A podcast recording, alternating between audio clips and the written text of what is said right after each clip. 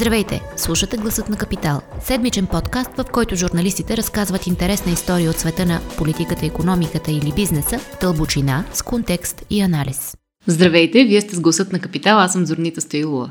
В началото беше Перник. Неговите граждани първи преживяха какво означава водна криза. Сега от подобен сценарий са заплашени Варна и Бургас – редица язовири в страната, които захранват селища както с питейна вода, така и с вода за индустриални нужди, са на критичния минимум. Дали става дума за ефект от климатичните промени, натрупване на сушави периоди или за продължаващо с години лошо управление и политически интереси, но България има сериозен проблем с водата.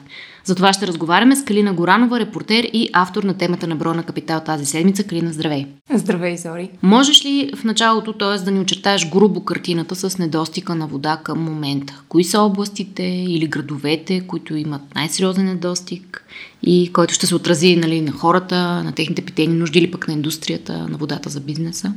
Основно сега се очертава казус по морето, за който ти спомена. Проблемът може би няма да дойде сега, или поне според експерти, като по-рисково би могло да стане примерно след година, ако продължава сушавия период. Mm-hmm. Тоест сега може и да се избута този момент, но, но в бъдеще има опасност а, да настъпи по-сериозна криза. А колко вода губим и въобще как, как се е изгубила тази вода? Само сушата ли е причината? Ами слушата по-скоро помогна за това да изплуват проблемите на повърхността, mm-hmm. които доста години са били така са били комфортно замаскирани по дъното, по дъното на язовирите, просто защото сме живяли в комфорта да имаме вода. Mm-hmm. И сега, когато се срещаме челно с а, няколко по-сушеви години, всичко, всичко за съжаление лъсна. То е ясно доста време. В, а, изписали се последните последните 10 години, че и повече множество стратегии за адаптация към промените на климата, за водите в тяхната цялост, визирам напояване, енергетика, борба с наводненията и в частност за ВИК сектора. Mm-hmm. Трендовете климатичните са, са, са ясни, стратегиите са написани, набелязани са мерките какво трябва да се направи и някъде този процес се къса. И това, което се случва е, че са пропуснати едни 10 години за по-сериозни инвестиции в ВИК сектора, въпреки че това е било пределно ясно на всички. И съответно сега вече просто сме изправени пред реалния проблем, който нямаше да бъде толкова голям, ако някой си беше, ако си бяхме свършили работата по-добре. Всъщност това, което е набелязано и в тези документи, е, че страната, малко смешно звучи, но тя има тъй като водната система е толкова зле, mm-hmm. а, драматично зле, тя има и огромни резерви да, да се справи, да се адаптира към промените в климата. Проблема идва от там, че, или поне основният проблем а, идва от там, че по мрежата се губят а, 60%, 60 8% от водата. В смисъл, wow. тя не, не успява да бъде доставена, изтичат някъде по тръбите. Проблема е такъв, че а, страната е изключително а, добре водоснабдена. В смисъл, че има огромно покритие на водопровод, около 99.2 от населението е вързано към водопроводната мрежа. Това е част от проблема. Тя е изключително мащабна, над 70 000 км, в пъти повече от пътната мрежа. Mm. На повече от 40 години е и е изключително пробита. Тоест буквално изтича водата буквално, по тръбите. Водата буквално изтича по тръбите, като това са официални е, данни, много е важно да кажем, mm-hmm. че това са официалните данни, с които работи регулатора и стратегиите на практика. И това всички експерти, поне с които аз разговарях, казват, че загубите са ко една трета повече, от реално декларираните, като просто водата в много от случаите не се мери реално. Водата, която потребяват вейкатата, не се мери реално на база документи. Или, примерно, водомера е сложен не при самия водоисточник, при довеждащия водопровод, в началото на населеното място. По довеждащите водопроводи изтича също огромно количество вода. И понеже м- така, създал се някакъв вид комфорт за ВИК компаниите да да плащат на база документи. Те имат някаква полза от това. По две линии първо декларират по-низки загуби, доколкото 60% средно за системата може да бъде по-ниска загуба. И също така плащат по-малко за такси водоползване, които плащат на басейновите дирекции, които са по 200 стотинки на кубик. Много е важно да се каже, че има населени места и ВК оператори, които губят 80% от, от Като, например? водата. Ми, например, Сливен, mm-hmm. Шумен, mm-hmm. те са първенци Добрица също е доста драматична ситуацията. Освен, че нали, системата е пробита в буквалния смисъл mm-hmm. на думата и изтича вода, тя губи и е неефективна и по много други направления. Докладите на регулатора правят анализи на ВИК дружествата. Това, което се вижда и ясно от години е, че Примерно, щатните бройки са изключително раздути, т.е. плащат се огромни заплати, системата става по-малко ефективна от това, че отделно само една част от водата, която доставят от тези 6, нали, загубени, незагубени количества, по-скоро на практика се фактурира, т.е. те получават някакви търговски приходи от това. Някаква част е доставена, но не е измерена. Това влушава финансовото състояние на дружеството, което пък води до следващите проблеми, че примерно то е не, не може да вземе заем, например, за да работи по инвестиционни проекти за подобряване нали, реално на тази, на тази ВИК инфраструктура. А как стои въпроса с собствеността на тези дружества? Те винаги ли са общински, т.е. по правило ли са общински или има много, които са и с частни компании? Единствената частна компания, която е на българския пазар е Софийска вода, Софийската mm. концесия. На практика всичко останало са или държавни компании, или общински дружества. През годините бяха направени много опити да се укрупни този сектор, но примерно до 28 на база областите но това не се случи. Просто има някакъв отпор в системата, примерно някои има, има малки вейката, които отказват да се влеят към по-голям оператор. Бяха направени доста реформи по отношение на собствеността. Примерно създадаха се тези асоциации, областни асоциации, които иззеха а, активите на дружествата и в последствие сключваха договор с определен оператор, който да ги а, стопанисва и управлява. Mm-hmm. А, нали, да извършва на практика реалната услуга. Така или иначе, имаше някакви опити в миналото да освен Софийска вода, да се подготвят други ам, ВИК-та, които да бъдат дадени на частен оператор. Това не се случи, като едно от обясненията е огромния отпор който имало вътре в самата система mm. към тези проблеми, което беше набелязано и като основен, основен казус. А само за неефективно управление ли говорим при тези ВИК дружества или има някакви политически интереси или зависимости, които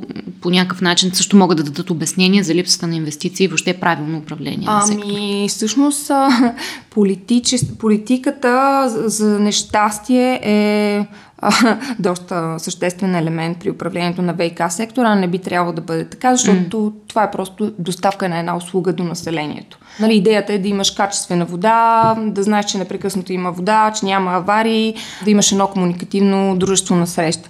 А, на практика обаче се получава обратното и политиката отказва да се откачи от ВИК сектора, тъй като той е доста атрактивен. Mm. Тоест, има, има доста корупционен потенциал в него, така да се каже, по простата причина, че това са големи, нали, казахме вече колко огромни са активите, това са дружества, които постоянно пускат обществени поръчки, участват по проекти на ПУДОС, които са за доста пари.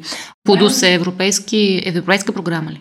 А, не, ПУДОС е, ПУДОС е национална програма към Министерство на околната mm-hmm. среда и водите, но също така, освен ПУДОС, участват и по другата програма, mm-hmm. ОПОС, програмата по околна среда. Отделно те са на входа на всеки бизнес. Mm-hmm. Нали, всеки бизнес в началото има нужда да бъде свързан към водопроводната система, така че те са атрактивно да имаш контрол върху тях. Mm-hmm. Също така, а, те са един а, източник на работни места. Mm-hmm за голям, голям количество хора. Казахме, че, че нали, и анализите показват, че доста е раздут щата. Mm-hmm. Правени са сравнения, примерно, с, с Румъния и с други държави. Така че... А в момента бихме ли могли да кажем кой контролира ВИК дружествата в страната? Това управляващата партия ли е? На теория би трябвало Министерство на регионалното развитие да контролира ВИК-тата. Сега ще бъде, или поне се опитват да създадат холдинг, който все още не е, не е окомплектован. Това, което се говори е, че по път дори министъра не може да извърши дадена промяна в определени ВИК-та. Mm-hmm. Има неща, които просто а, на места, или поне така ни разказваха, има доста силен отпор mm-hmm. за каквито и да било промени, което затлачва цялата, цялата система. И, а всъщност а, точно в начина на управлението и в тези вътрешни резерви на системата е част от решението, въпреки че в повечето случаи ние се фокусираме върху големите инвестиции. Mm-hmm. Нали, да, има примерно нужда от няколко допълнително язовира, но като цяло страната е обезпечена и всъщност ако по-добре управлява мрежата си, тя не губи толкова, а, биха могли да се получат нещата доста по-добре.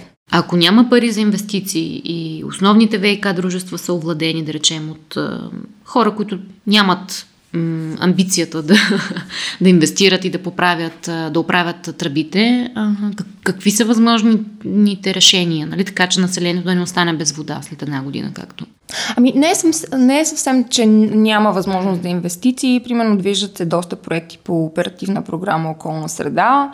Те обаче са фокусирани по-скоро върху отпадните води и пречиствателните станции, понеже това е нещо, което вълнува Брюксел. Каква вода изхвърляме в природата. Да. А оттам насетне водопроводът а, е по-скоро наша грижа, като Всяко едно ВИК има инвестиционни планове, на базата на които се определя и цената на водата, регулатора. Отделно има средства, които би трябвало да се отпускат пред Министерство на регионалното развитие. Сега беше създаден този ВК холдинг и му така беше казано, че ще му бъде даден 1 милиард. Идеята е да той да финансира проекти на ВК дружествата, mm-hmm.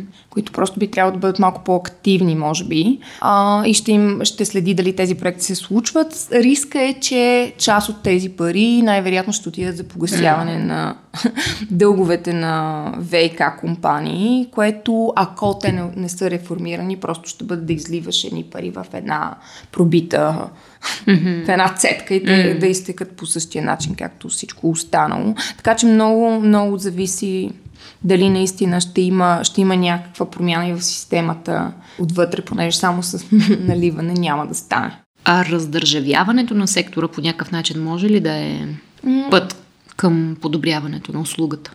Ами, това вече е въпрос на...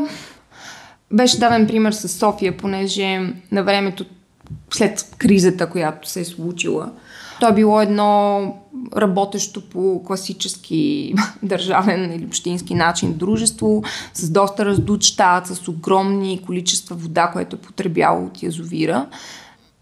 Всъщност на практика компанията е доста по-стегната сега, както по отношение на хората, така и примерно по отношение на количествата, които потребява от язовира, които са паднали на половина.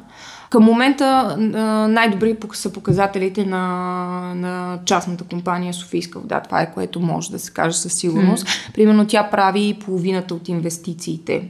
А, ако примерно всички правят 100 милиона, тя прави 50 от тях.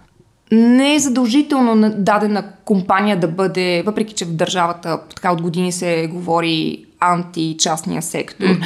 Не е задължително дадена компания да бъде частна. Въпросът е м- доколко тя иска да се развива модерност и да се управлява качествено. Mm-hmm. Това, което може да се каже е, че а, със сигурност не може да продължи това заравяне на главата а, не в, в пясъка, да. не, а на, по отношение на водите. И това пренебрежително отношение, тъй като това би довело до доста проблеми за всички по веригата, както за домакинствата, като някои от тях ще бъдат подложени на режим или на оскъпяване на цената на водата, така и за земеделието, което трябва да разчита все повече на капково напояване.